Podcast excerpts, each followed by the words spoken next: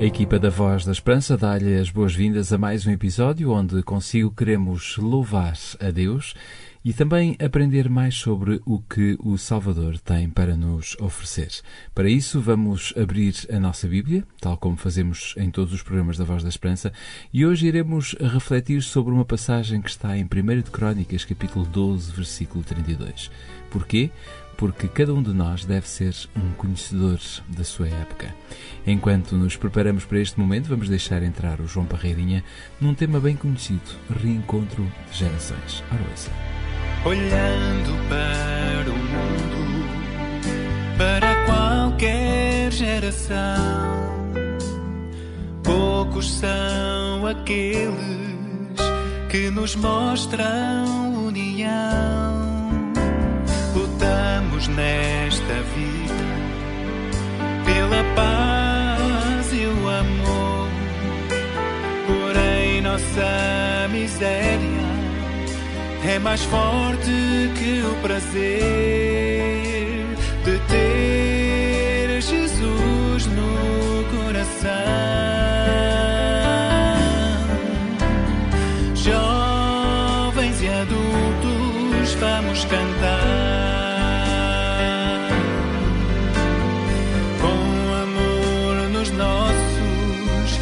Corações.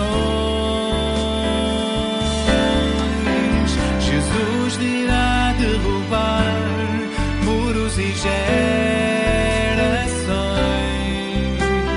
Jovens e adultos ele Jesus é nosso amigo, nosso irmão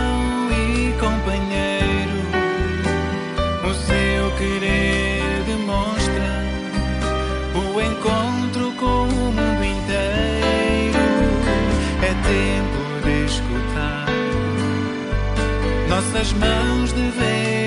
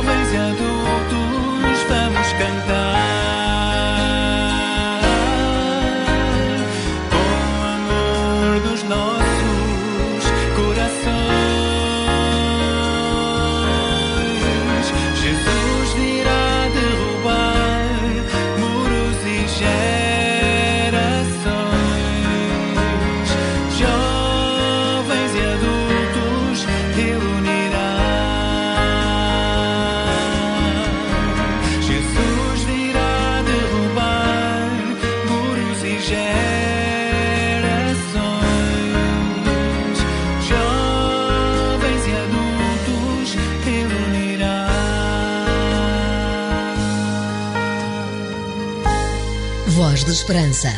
Mais que uma voz, a certeza da palavra.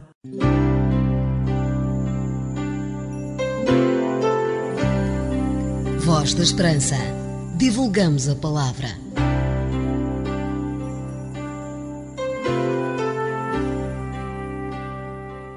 Abrindo a nossa Bíblia em 1 de Crónicas, capítulo 12, versículo 32, podemos ler da tribo de Issacar, duzentos chefes, todos eles eram homens que conheciam bem os factos daquele tempo e sabiam qual o melhor caminho para Israel seguir. Este texto de 1 de Crónicas diz-nos que os filhos de Issacar eram homens bem formados. Isto numa época em que não havia nem rádio, nem televisão ou mesmo internet. As notícias corriam de boca em boca, o que também é uma forma eficaz de comunicação. E agora vem a segunda parte do texto. e sabiam qual o melhor caminho para Israel seguir. Porque os filhos de Issacar eram bem informados, eles tinham melhores condições de qualquer outra pessoa de dizer o que Israel deveria fazer, de apontar-lhe o caminho a seguir. E isto é verdade ainda hoje. Um líder mal informado não deveria liderar nada, pois não tem condição de apontar aos liderados o caminho a seguir. Uma pessoa que está por fora dos acontecimentos não pode dirigir bem um país, uma empresa ou até mesmo uma igreja.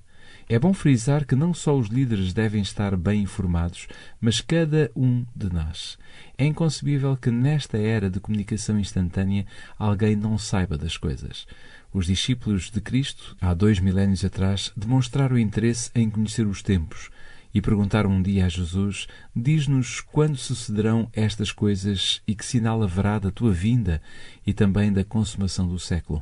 Lemos isto em Mateus capítulo 24, versículo 3.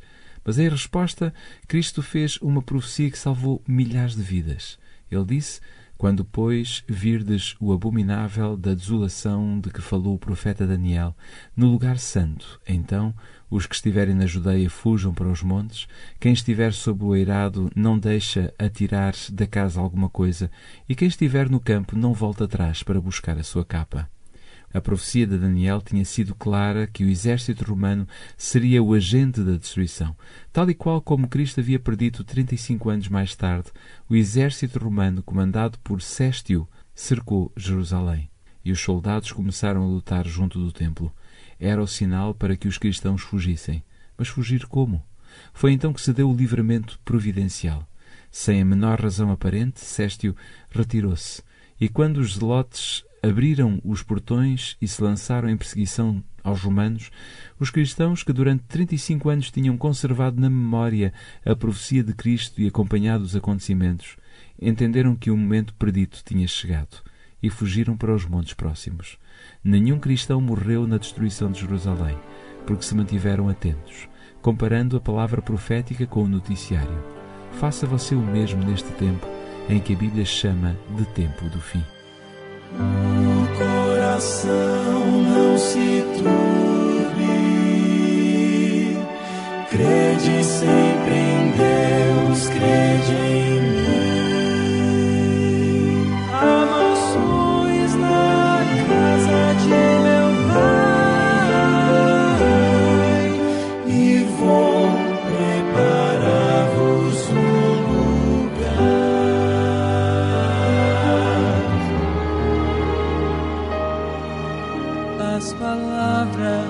Jesus ainda ecoam no universo e dentro do meu coração. Foram ditas pelo Mestre há tanto tempo, mas são tão incrivelmente atuais. Quando vejo as notícias, vejo o mundo quase a ponto de se desintegrar. Eu me lembro da promessa tão preciosa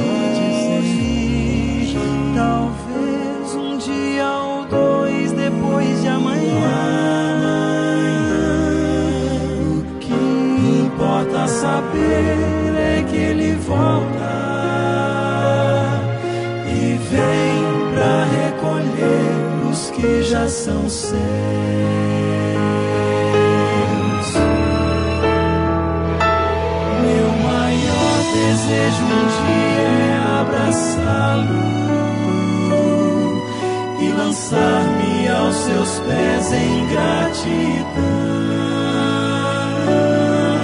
Contemplá-lo face a face como os anjos e tocar as mãos feridas lá na cruz. Quando penso que este dia está chegando, quando o mal já não mais existirá, eu me animo e renovo as minhas forças, na certeza de que o céu será meu lar.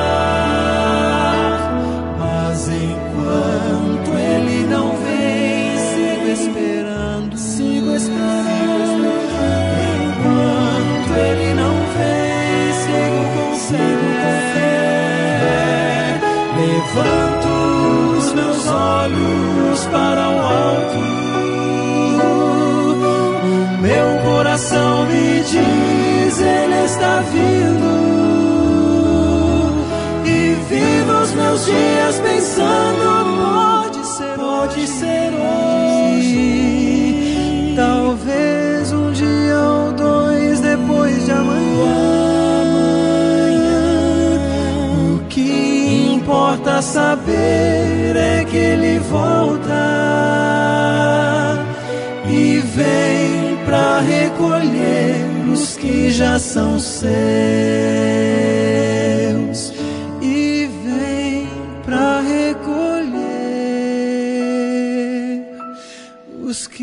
É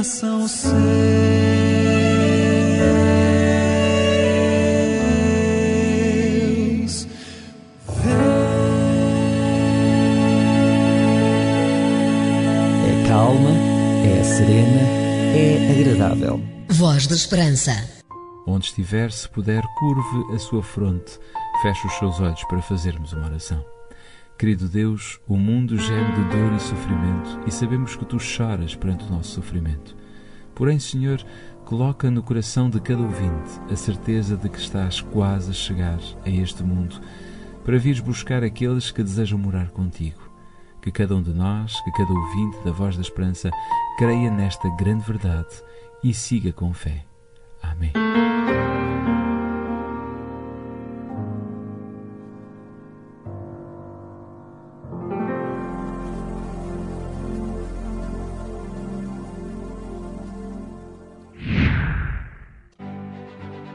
Porque as suas dúvidas não podem ficar sem respostas, você pergunta A Bíblia responde. Olá, eu sou a Raquel Teles do Op Bíblia e quero lançar-lhe o desafio de leitura com o livro O Maior Discurso de Cristo. Para receber gratuitamente este livro em sua casa, basta ligar para o 21 314 0166. 21 314 0166. Se preferir, pode enviar-nos um e-mail para geral.opchannel.pt ou então escreva-nos para o programa Voz da Esperança, Rua Cássio Paiva, número 35, 1700 004, Lisboa. Um conselho dos seus amigos adventistas do sétimo dia. Não sei se já ouviram falar no programa Voz da Esperança, e se já ouviram? Já, e gostei. Acho que hum, é um programa muito interessante. A Voz da Esperança está de volta de hoje a uma semana. Até lá.